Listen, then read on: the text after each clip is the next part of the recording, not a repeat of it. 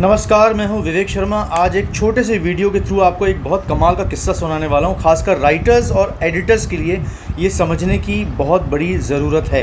एक बार महेश भट्ट नाजायज़ नाम की एक फ़िल्म बना रहे थे तो उन्होंने जब उस फ़िल्म को अपने माइंड में कंसीव किया तो मुझे और एक दूसरे असिस्टेंट को बुलाया। नोवोटेल होटल जो अभी पहले हॉलीडे इन था, हम सुबह सात बजे वहाँ पहुँचे। वो सुबह सात बजे स्क्रिप्ट सेशन किया करते थे। उन्होंने हम लोग को कहानी नरेट की और बोला कि मैं जो तुमको नरेट कर रहा हूँ, तुमको वन लाइन के फॉर्मेट में मुझे पूरा स्क्रीन प्ले एक एक चीज़ जो मैं तुमको नरेट कर रहा हूँ, कोई मिस नहीं होना चाहिए, वो लिख कर लेकर आओ।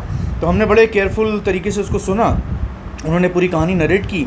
उसमें नसरुद्दीन शाह, अजय देवगन, आशीष विद्यार्थी, जूही चावला, बहुत बड़े बड़े कलाकार थे।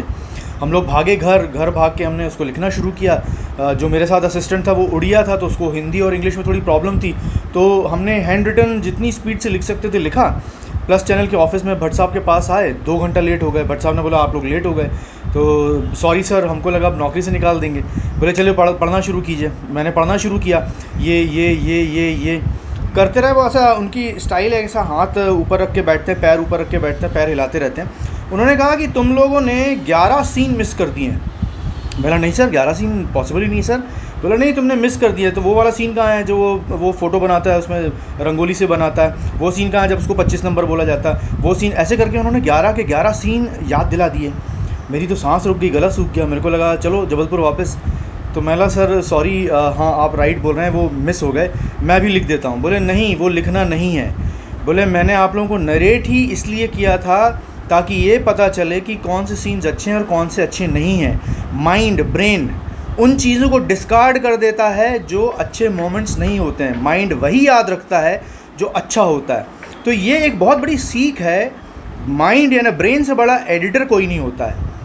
आपको as a writer as as an editor ये ध्यान रखना है कि फ़िल्म में जितना सही है, जितना इंपॉर्टेंट है, जितने सही अच्छे मोमेंट्स हैं, उन्हीं से फ़िल्म बनती है।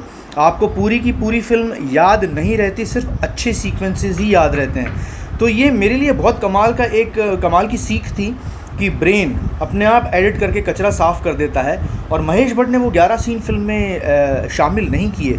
और स्क्रिप्ट जो फाइनल की तो वो 11 मोमेंट्स उन्होंने कहा ये इन्फॉर्मेटिव है। इसकी कहानी में उतनी ज़रूरत नहीं है। ये ऐसे सीक्वेंसेस नहीं हैं जो दिल को छूने वाले हैं। तो इन 11 सीक्वेंसेस को आपके ब्रेन ने एक्सेप्ट ही नहीं किया ग्रास्प ही नहीं किया। इसीलिए वो आपके माइंड में, आपकी मेमोरी में स्टे ही नहीं किए। तो ध्यान रखिए माइंड ब्रेन सबसे बड़ा एडिटर होता है और जिसकी एडिटिंग सेंस अच्छी होती है, उसकी राइटिंग सेंस बहुत अच्छी होती है और सिनेमा मोमेंट से बनता है। और वो मोमेंट क्रिएट करते हैं कैरेक्टर इस बात का हमेशा ध्यान रखिए। जय हिंद।